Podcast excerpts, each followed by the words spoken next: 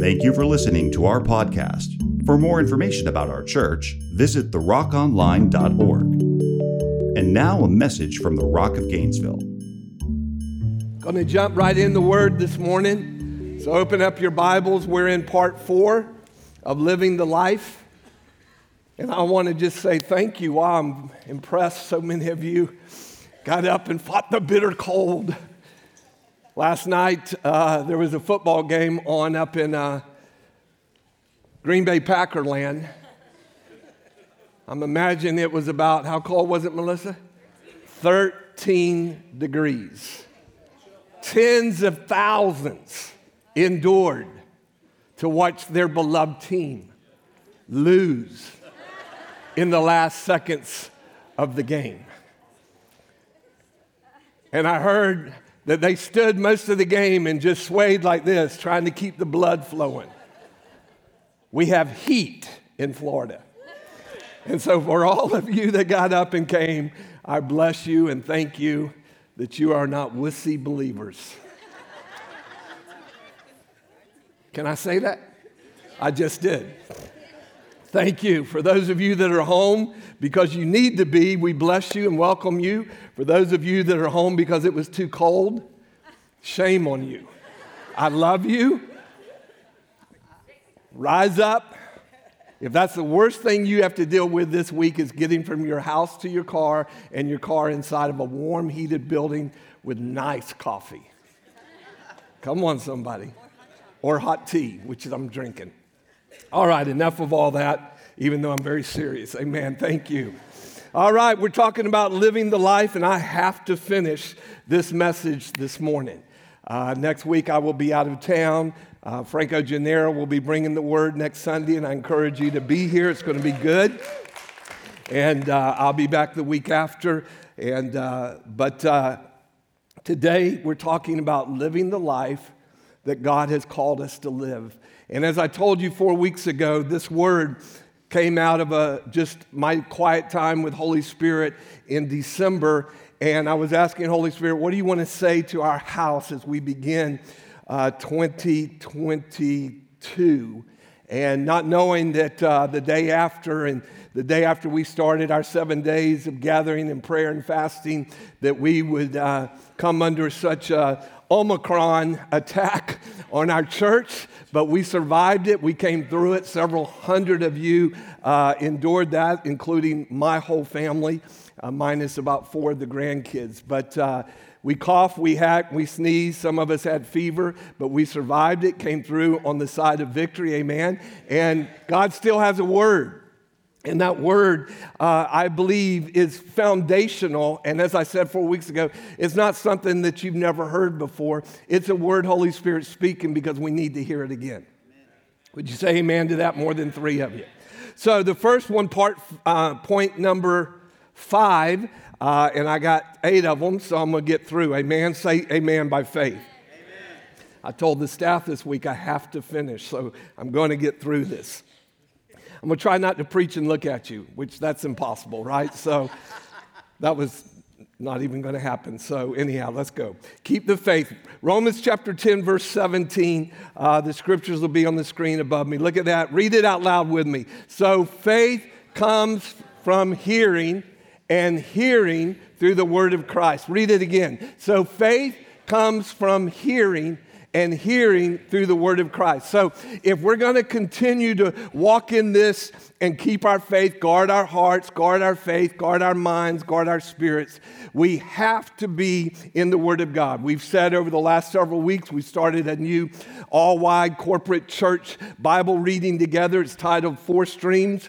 If you don't want to read that much of the word of God every morning, find your own devotional, but I encourage you to get in the Word of God and read. And sometimes you need to read. Would you throw that scripture back up there? Sometimes you need to read out loud because you hear and hearing through the Word of Christ. Not meditating, but hearing. Last night, Suzanne went uh, to the bathroom to start getting ready for bed, and, and uh, she closed the door. And when she did, I opened up uh, my devotional and I began to read some of these scriptures out loud as a proclamation.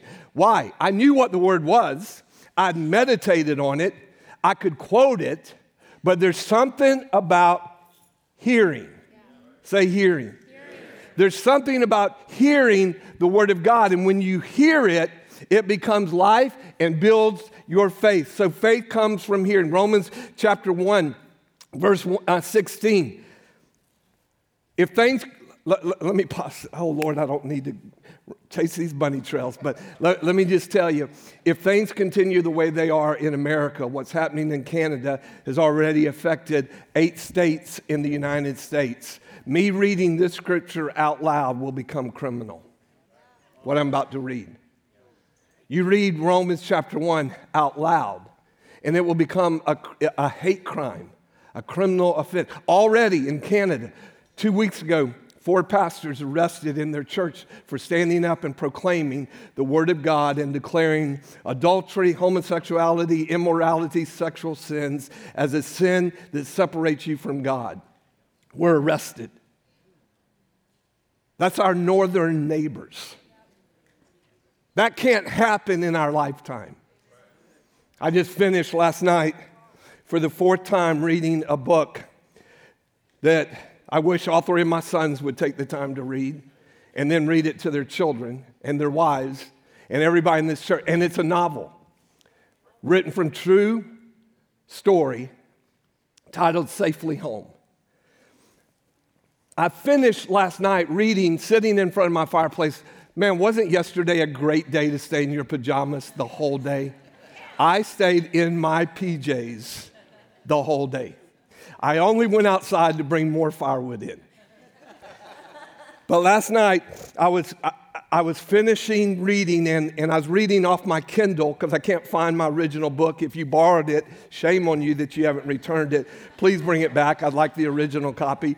Uh, but I was reading the end of it, and I looked down, it said 58 minutes left. And I, I, I knew I could not go to bed last night until I'd finished this story again for the fourth time.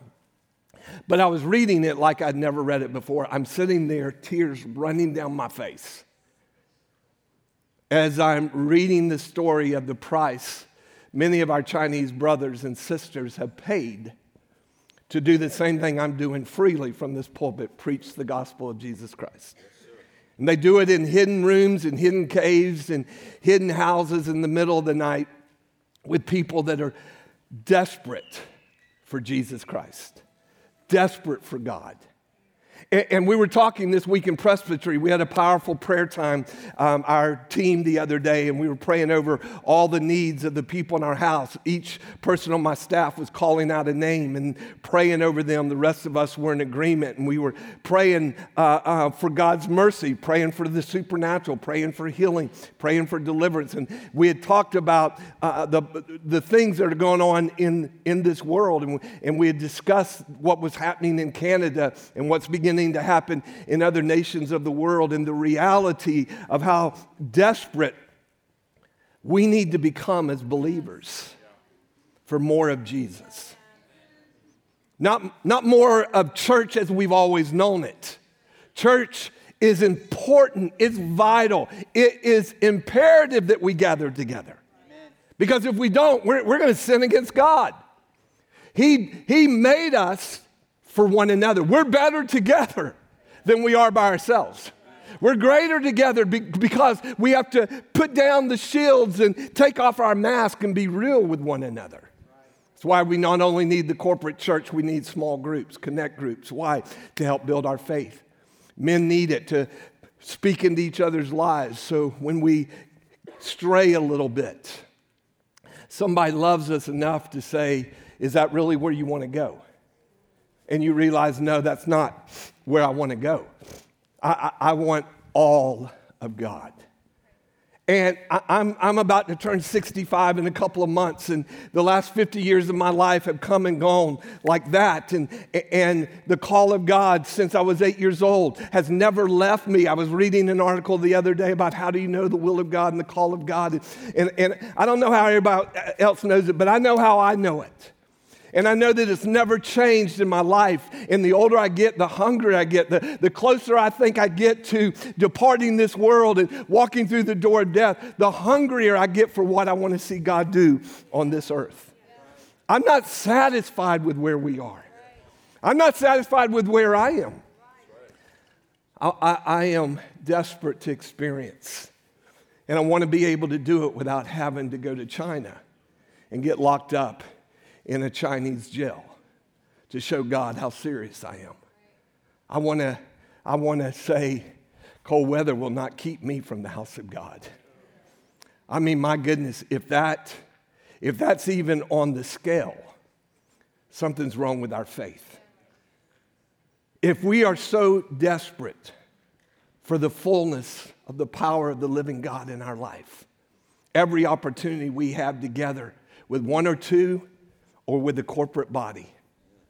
Man, there, there's just no place I'd rather be than in the house of God. Amen. David said it, man. I, I, I, there, there, there's no place in the world like being and living in the presence of God with the corporate body. Hey, you guys realize we're going to spend eternity together? Man, I love y'all. Some of y'all I really like. Some of y'all I'm growing in grace. And some of y'all are growing in grace with me. You're like, Lord, I really want to go to another church, but the Lord keeps you here with me. And I am thankful for that because there's not going to be another heaven to go to. Amen? When God joins you and knits you, you just need to stay joined and knitted. Oh my gosh, that's a good message one day. I'm going to come back and preach that. All right. For I am not ashamed of the gospel, for it is the power of God for salvation to whom? No. Read it all. To everyone who believes. To everyone who believes. To the Jew first, and then to all of us, Gentiles and Greeks. For in it the righteousness of God is revealed from faith for faith. As it is written, the righteous shall live by faith. There's only one way to Father God, and it is through his Son, Jesus Christ. Everybody needs to say amen to that. Amen. You can't get there through Buddha, through Muslim, through any other dead religion. Jesus Christ is the only way, and that is very offensive in 2022. That's very offensive, arrogant, even. Who do you think you are? We're just saying what he said. Because we look for the other ways self idols, self gods, self stuff that kept us. Woke Christianity is not Christianity. There's only one way. And that is why we have to guard the faith that the Lord has given us in our lives. Hebrews chapter 11, verse 6 says that without faith, it's what? Impossible to please Him. For whoever would draw near to God must believe that He exists and that He rewards those who seek Him. Now, I want to read one story real quick out of Luke chapter 22. And I don't really know that this relates to keeping your faith, but it does. But it's just a story that over the last uh, six weeks, uh, I have not only read and listened to Holy Spirit and watched it played out in a video, but it, it is a word that has just stirred in me the hope that no matter what I go through, I have the great attorney. When L. Clark first preached here the very first time I was out of the country, and he preached on Jesus, my, was it, my attorney. Jesus, my attorney. I think that was your title, El. And when I listened to that, man, I had chill bumps on top of chill bumps. Because El not only is a man called of God to preach the gospel, but he's also a man that gave himself to study the law and became a lawyer and an attorney. And from that legal mindset, he brought this message. And when I was, re- well, let me just read it, all right? Luke chapter 22. Simon, Simon, behold, Satan demanded to have you, that he might sift you like wheat.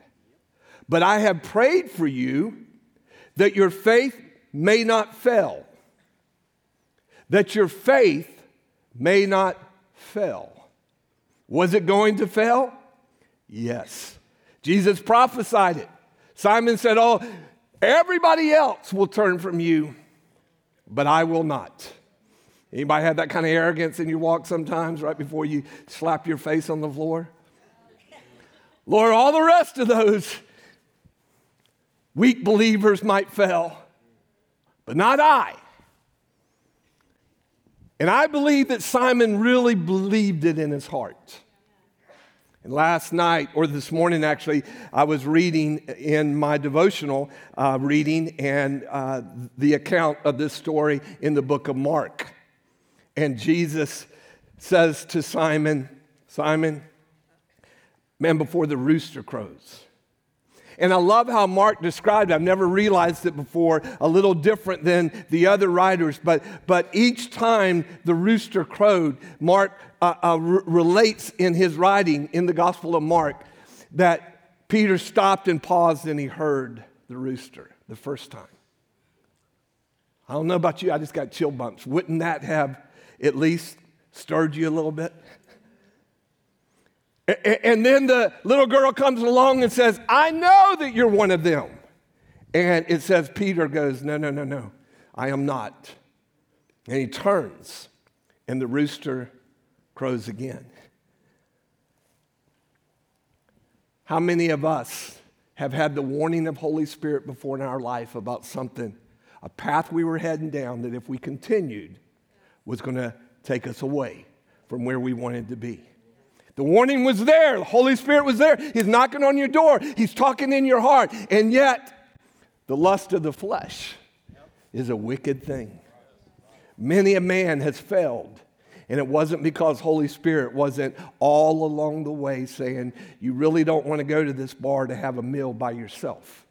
You really don't want to allow that young lady to sit down beside you at this bar. You better get up and leave. You really don't want to let her start speaking to you and flickering her eyes at you. You better run now. And many a man of God has failed. And it wasn't because Holy Spirit wasn't there. Going, the enemy of your soul has asked to sift you. To sift you. And Jesus said, but when you have turned again. Woo! Jesus had confidence in his prayer and he had confidence that Peter would repent. When you have turned again. And that third time that rooster crowed, Peter's head went down. He looked up. One of the writers says that he looked across the fire, and Jesus looked up from where he was being beaten and tormented, and he eyed the eye of Peter.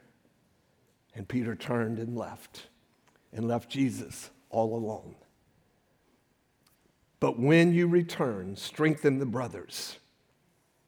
Strengthen the brothers. Let the healing, hear me, some of you men, you're sitting there and my story was way too close to things that have happened in your life, and guilt and condemnation and shame came, but God forgave you, and God saved you, and God redeemed you. God put some men in your life, and you overcame that. God wants to use you to help other men. That's why you need one another. You need to be in small groups. You need to be in connect groups. Why? To keep your faith strong. I got to move on. All right, number six. Is that right? Number six, to know God's love. Somewhere this year, I've got to come back and hang out here a little while because knowing the love of God, knowing, I mean, our lives impacted, our lives being touched, our lives coming to the fullness of the re- revelation and the realization of how much Jesus Christ loves you is the great will be the greatest impact that you'll ever have in your life. When, when my son, my first son, Nathan, and all of you that have been around here have heard the long version of this story, but the short version of this story is from eight to 24. I loved God. I was saved. I knew God had called me to the ministry. But I did not know God really loved me. God was God. And I was, uh, I, I, I was uh, a, a baseball and my head was always in that place of one step away from sinning, failing, making a mistake, doing something stupid again, condemnation, guilt, and shame. And God was there ready to swing the bat and knock my head into hell because I did not know his love. I feared God. I feared hell. I feared God more than I feared hell.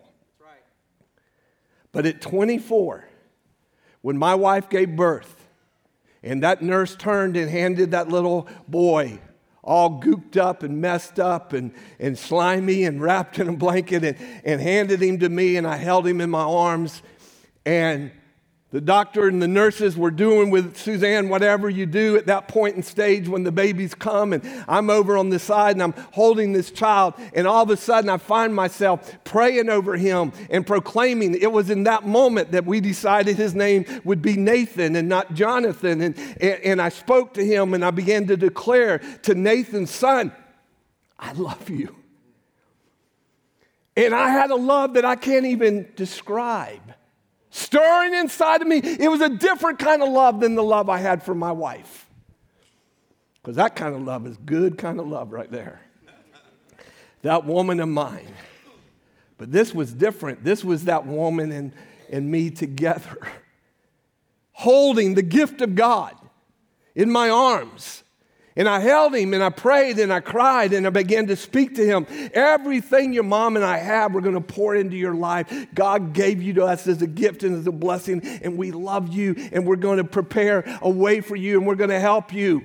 And in the midst of that, I heard for the very first time in my life the voice of God say to me, Son, that love is nothing compared to the way I love you. And for the very first time, I understood the love of a father because I was one. Because I did not have that with my dad. I did not have that affirmation. I did not have that love. I did not have that support. The only way I knew my dad loved me was he actually came to some of my ball games and would sit in the stands and cheer for me. But it, I never remembered as a boy my dad saying, Son, I love you. Son, you're valuable to me. Son, you're not just the fifth of seven, you are my only number five. Never heard that. So I never had that awareness. I just knew that I didn't want to go to hell. And so I had to live for God, but the only way I could live for God is I had to do all the commandments and live by all the laws, and I just couldn't do it. Anybody else not able to do all that stuff? But he said, I love you. And when he did, his love radically changed my life. 1 John chapter 4 verse 7 says, "Beloved, let us love one another, for love is from God, and whoever loves has been born of God and knows God. Anyone who does not love does not know God. Why? Because God is love." And this is the love of God was made manifest among us that God sent his only son into the world so that we might what? Live through him. And this is love, not that we have loved God, but that He loved us and sent His Son to be the propitiation for our sins. Beloved, if God so loved us, we also ought to love one another. Isn't that amazing that everything that John writes about the love of God in our life has to do with us loving God by loving people? Do you hear that? By loving others. You show you love God by loving others from that moment in my life at 24, I can honestly say I have been overwhelmed with love for all God's people. Red and yellow, black and white, you are precious in His sight. All the little children of the world American, Chinese, Jamaican, Cuban, Peruvian, Honduran, Chinesian all of God's children. and He brings them into your life to show the love of God. No one has ever seen, verse 12, God. If we love one another, God abides in us, and His love is perfected in us. I am moving right along. Point number seven. Each one of these are a message in and of themselves, but later. Say later, Pastor. Later. Two points. I can, I can get there. All right, number seven to put on and to press in.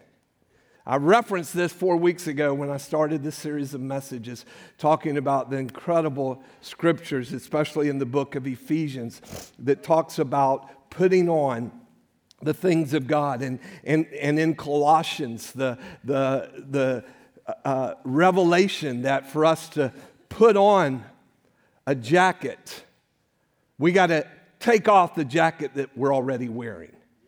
We have to take off things. And this isn't for the person that just got saved right here and now that's coming into the full revelation of the goodness of God and they don't have any idea of Scripture. But this is a Scripture for believers that are disciples. Say disciple. We got Franco Gennaro in this house, and we're going to hear more about disciples being a disciple, making a disciple, becoming a disciple than you've ever heard in your life. And I believe that's why God brought him and Mary Lou and their family into our house to be a part, because this is a gift that we need. We need to be stirred continually to be reminded we're not just churchgoers, church mice. Got our spot, got our seat. Some of y'all have already gotten so accustomed as we continue to grow and fill this house up and think about a second service or a third service or whatever we got to do to house all those that the Lord wants to save in our generation through our love, touching them. It's gonna, they're to come in and some of them are to sit in your seat. Some of y'all already got your seat.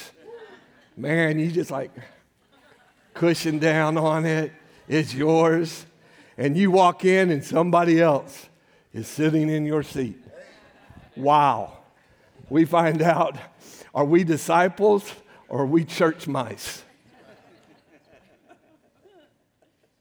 Because a seat is a seat, but a disciple is a whole different thing. And as disciples, which 99% of you are in this house, we have been called to put off some stuff so that we can put on righteousness, so that we can walk out righteously what God desires to do in our life. Colossians chapter 3, bunch of verses here, just tag along with me, all right? If then you have been raised with Christ, how many of you have been raised with Christ? Seek the things that are above, where the rest of you didn't raise your hand. I'll have an altar call in a few minutes. You can ask Jesus to raise you with Christ where Christ is seated at the right hand of God. Set your mind on things that are above. Look up. Look up. No, really, look up. We look down a lot. But he said, Look up.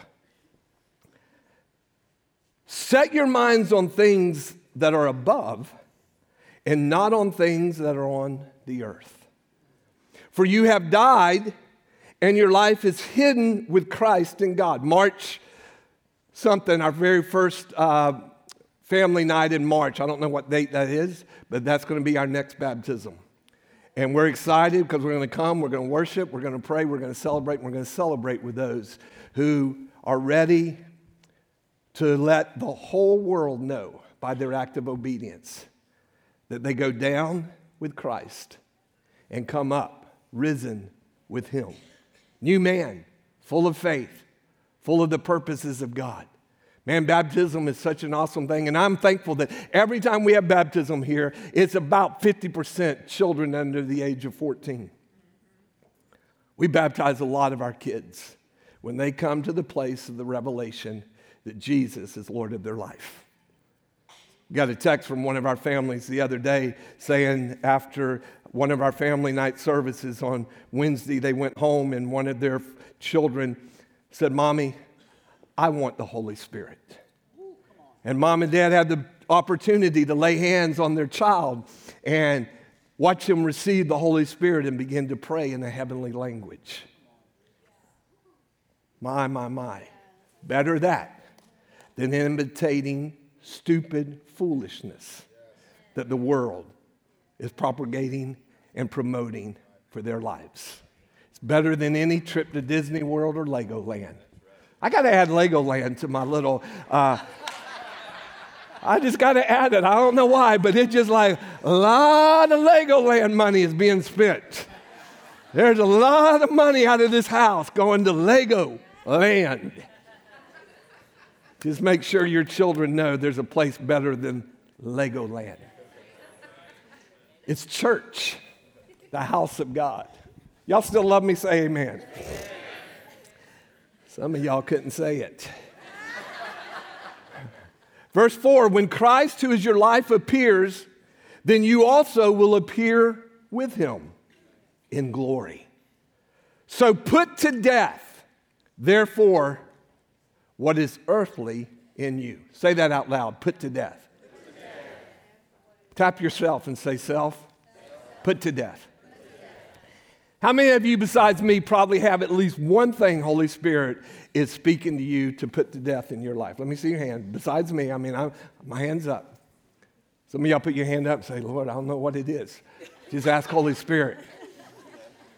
And, and if you don't know, then ask your spouse. And if he or she don't know, ask your 14 year old. See, there are some things we got to put to death. Therefore, what is earthly in you? Sexual immorality, impurity, passion, evil desire, and covetousness, which is idolatry. On account of these things, the wrath of God is coming.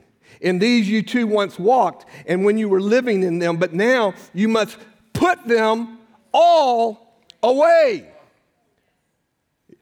Hear me. Not just sexual immorality, impurity, passion, evil desires, and covetousness, which is idolatry. Hang on.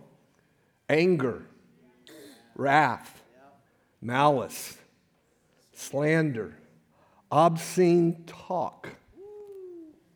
I've heard some of y'all. We got to put some things that we have thought was okay. We got to put them off. You don't want to just put them aside, you want to put them off. You, you want to bury those things with Christ Jesus. And hear me, I'm not telling you what it is that you've been saying that the Holy Spirit's not pleased with. I don't need to. Holy Spirit is your Holy Spirit. And you know when things happen in your life that, that the Father's not pleased with. And how many of you have learned to grow and love the conviction of Holy Spirit? It'll save your hindsight. Conviction will save you. Because left to self, you will mess up and you'll be okay with it. Because you don't know the consequences that are coming. The Holy Spirit loves you so much, you don't have to wait till a week from Sunday in the third stanza of Just as I Am to get right with Jesus. He loves you so much right here, right now, that you're sitting there and you got bad thoughts about Pastor running through your mind. Those are not of God. I'm just telling you, they're not of God. Bad thoughts about me are not of God. I, am just reading what has already been written. And sometimes things happen and you go, Whoa, I, I didn't mean that. I don't even want to think that. What is that? That's not you and your goodness, that's Holy Spirit in you knocking at heart's door, going, let's put that off. Let's put that off. I mean, sometimes you have to put it off. You got to take it off. You got to acknowledge it, declare it, confess it, repent of it. Verse what? Where am I? Verse 9. Ooh, do not lie to one another, seeing that you have put off the old self with its practices when your boss asks you to be at work at 8 o'clock and you sneak in a side door at 8.07, are you sinning against God or your boss? Yes. Exactly. Boss might not ever know, but he knows. Says, it's just a little thing. I left seven minutes late.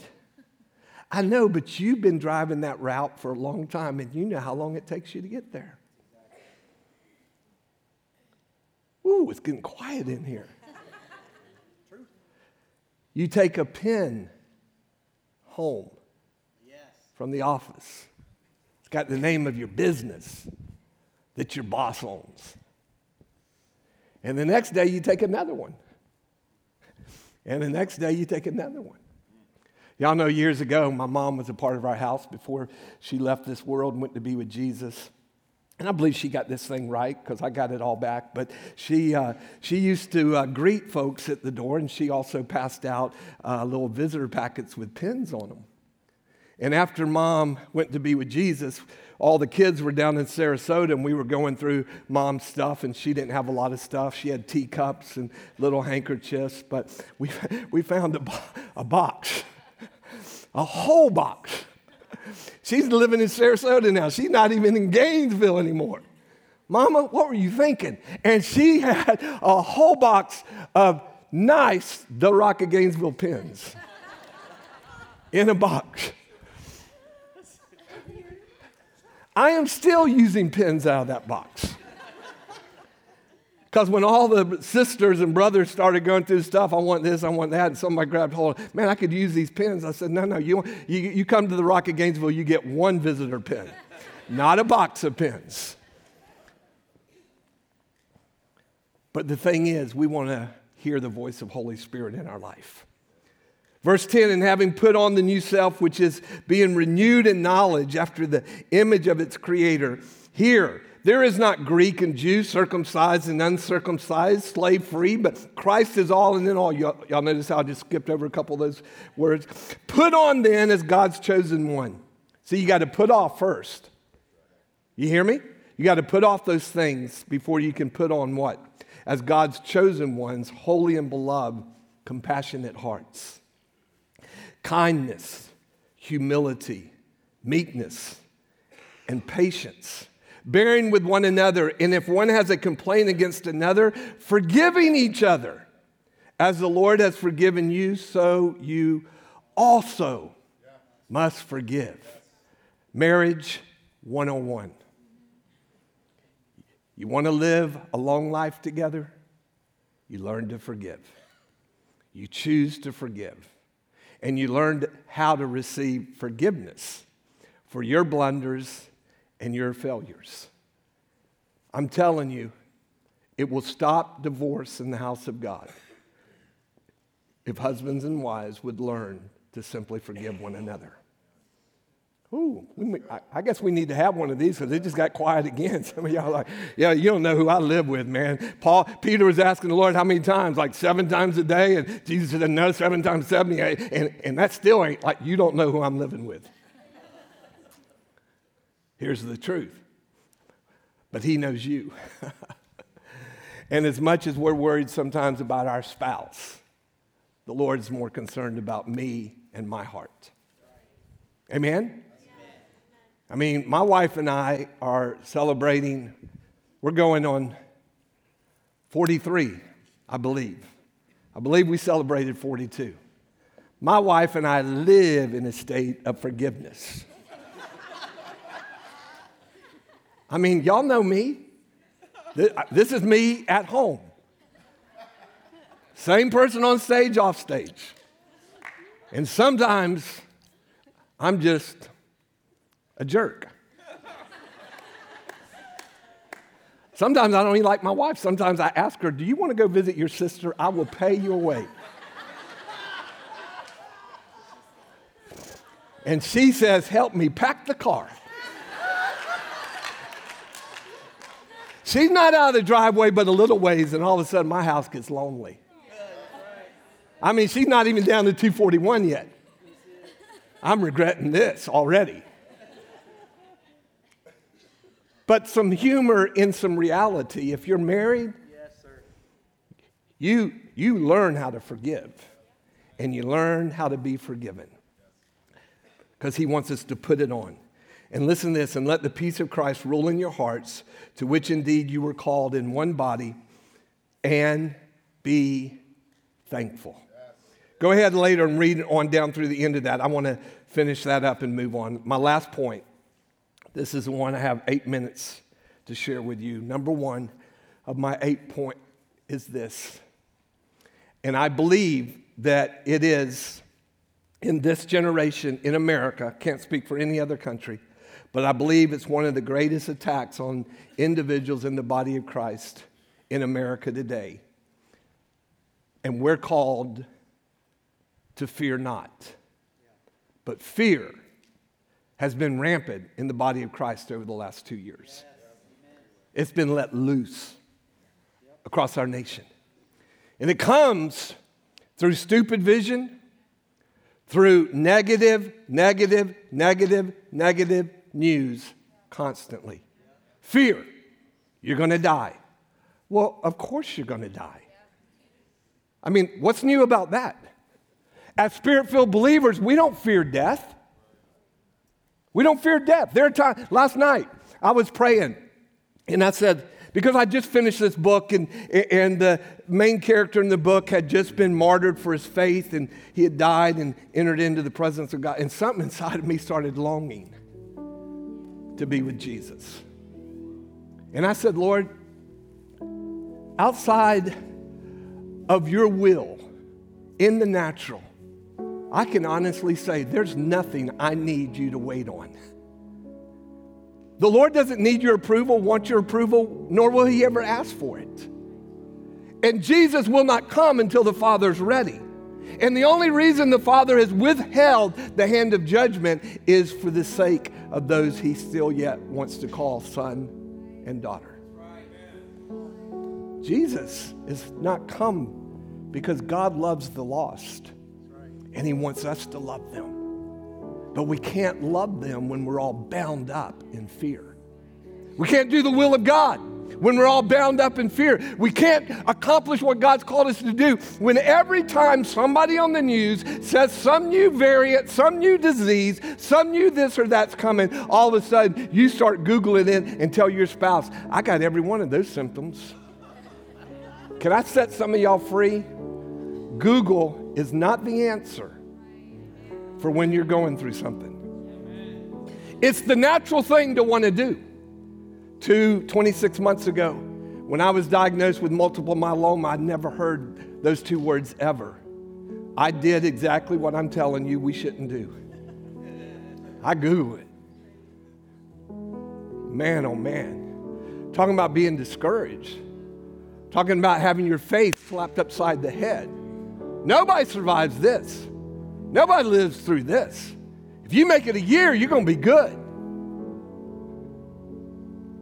Man, I had to say, God, I, I repent for putting all that crapola, garbage in my mind.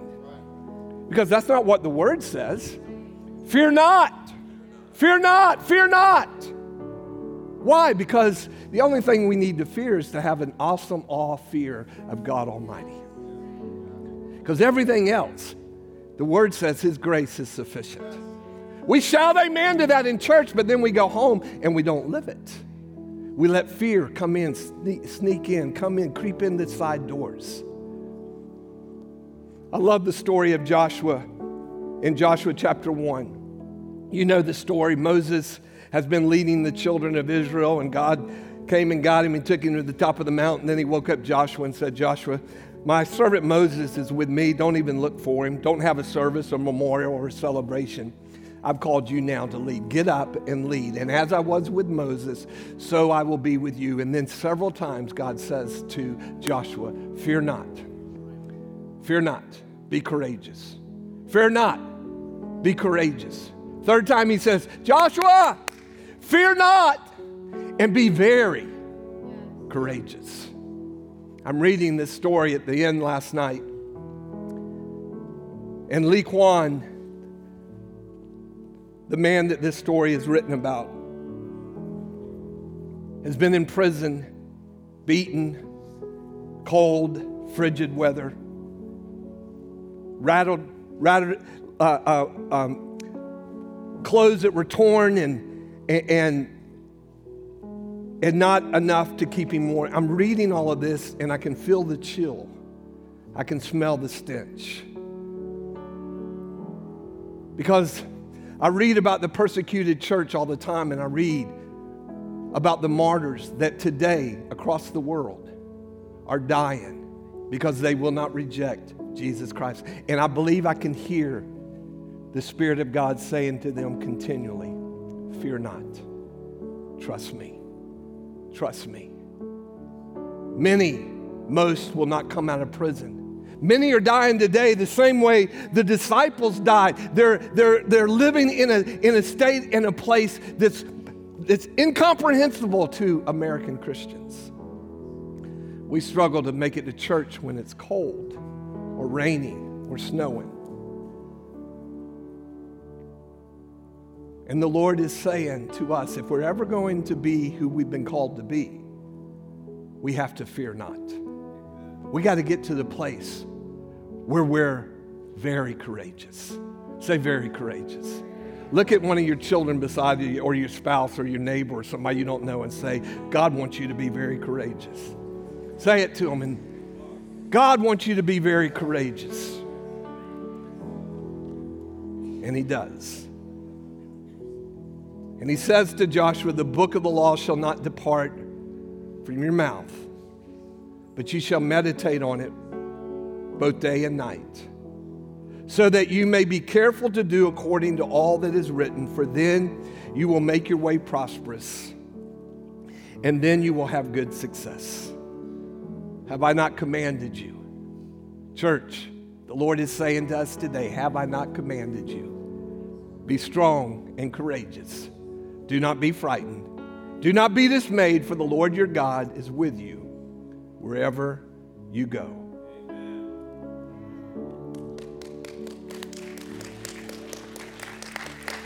Fear. Fear is not of God.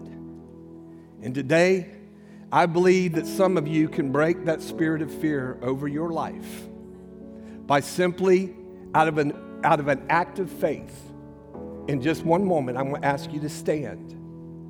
I don't care if you bow your head or close your eyes or you look around. But if a spirit of fear has had a hold on your life in any area of your life, it is not God. In any area, it's not God. Your, your money, your mortgage, your finances, your marriage, your children. Fear is not how you fight the good fight of faith. Fear will hinder you, block you, stop you, keep you from trusting God.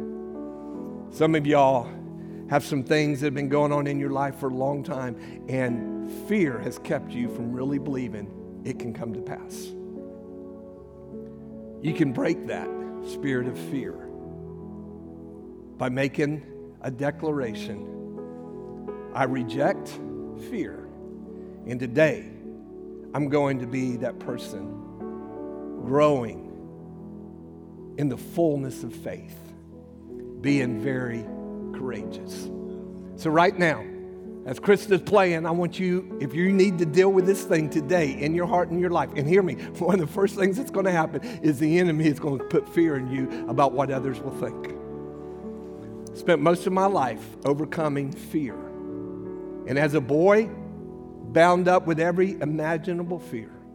And I would not be here today doing what I'm doing, traveling the places I go, the nations I preach the gospel. I would never have been able to do it had fear not been broken over my life. So the first thing you have to do is deal with the spirit of fear against pride and say, I want to be set free today. So if that's you across this congregation, I want you to stand to your feet and we're going to I'm going to pray over you right here and right now. If that's you in this place, stand. I'm not going to beg you to stand. You know by the Spirit this thing has had way too much of a stronghold on your life. And the Lord today is here to set us free. He's here today to cause us to become very courageous in Him. The rest of you that are sitting, if you'll just take your hands and stretch them to- towards all of us that are standing. I, am standing today. You know why? Because all hell still keeps trying to tell me I'm going to die and not accomplish what God's called me to do. And every day I have to fight the good fight of faith and say, no, that's a lie from hell. 26 months ago, they gave me three months to live. I'm still living. Therefore, I still have an opportunity to do what God has called me to do.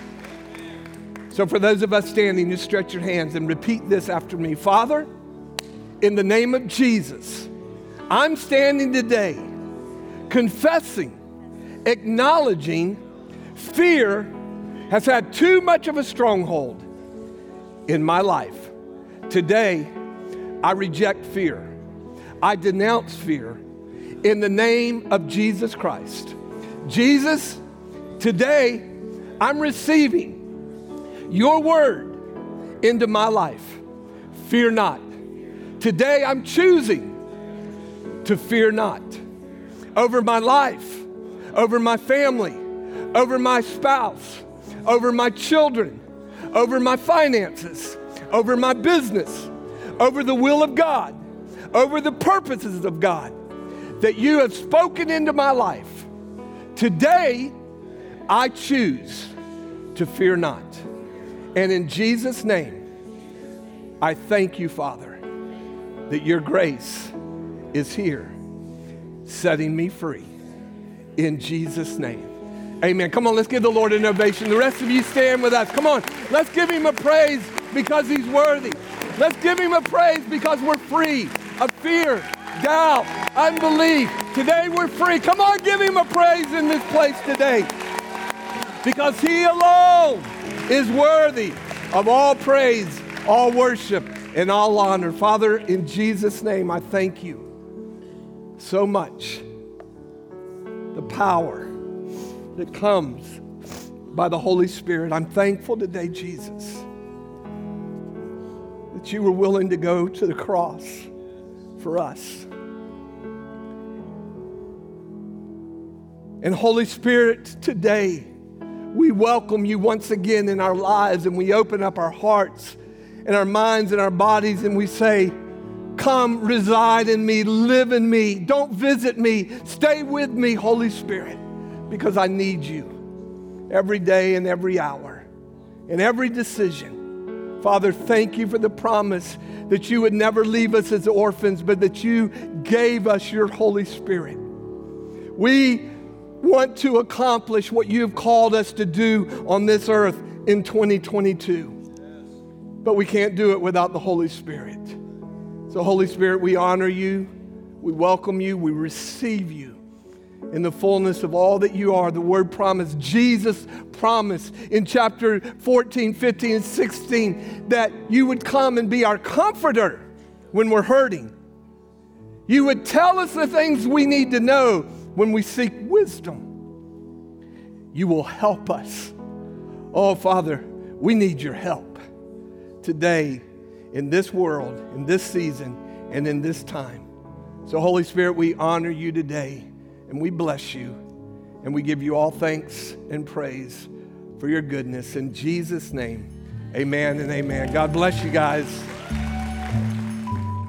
Thank you for listening to our podcast. For more information about our church, visit therockonline.org.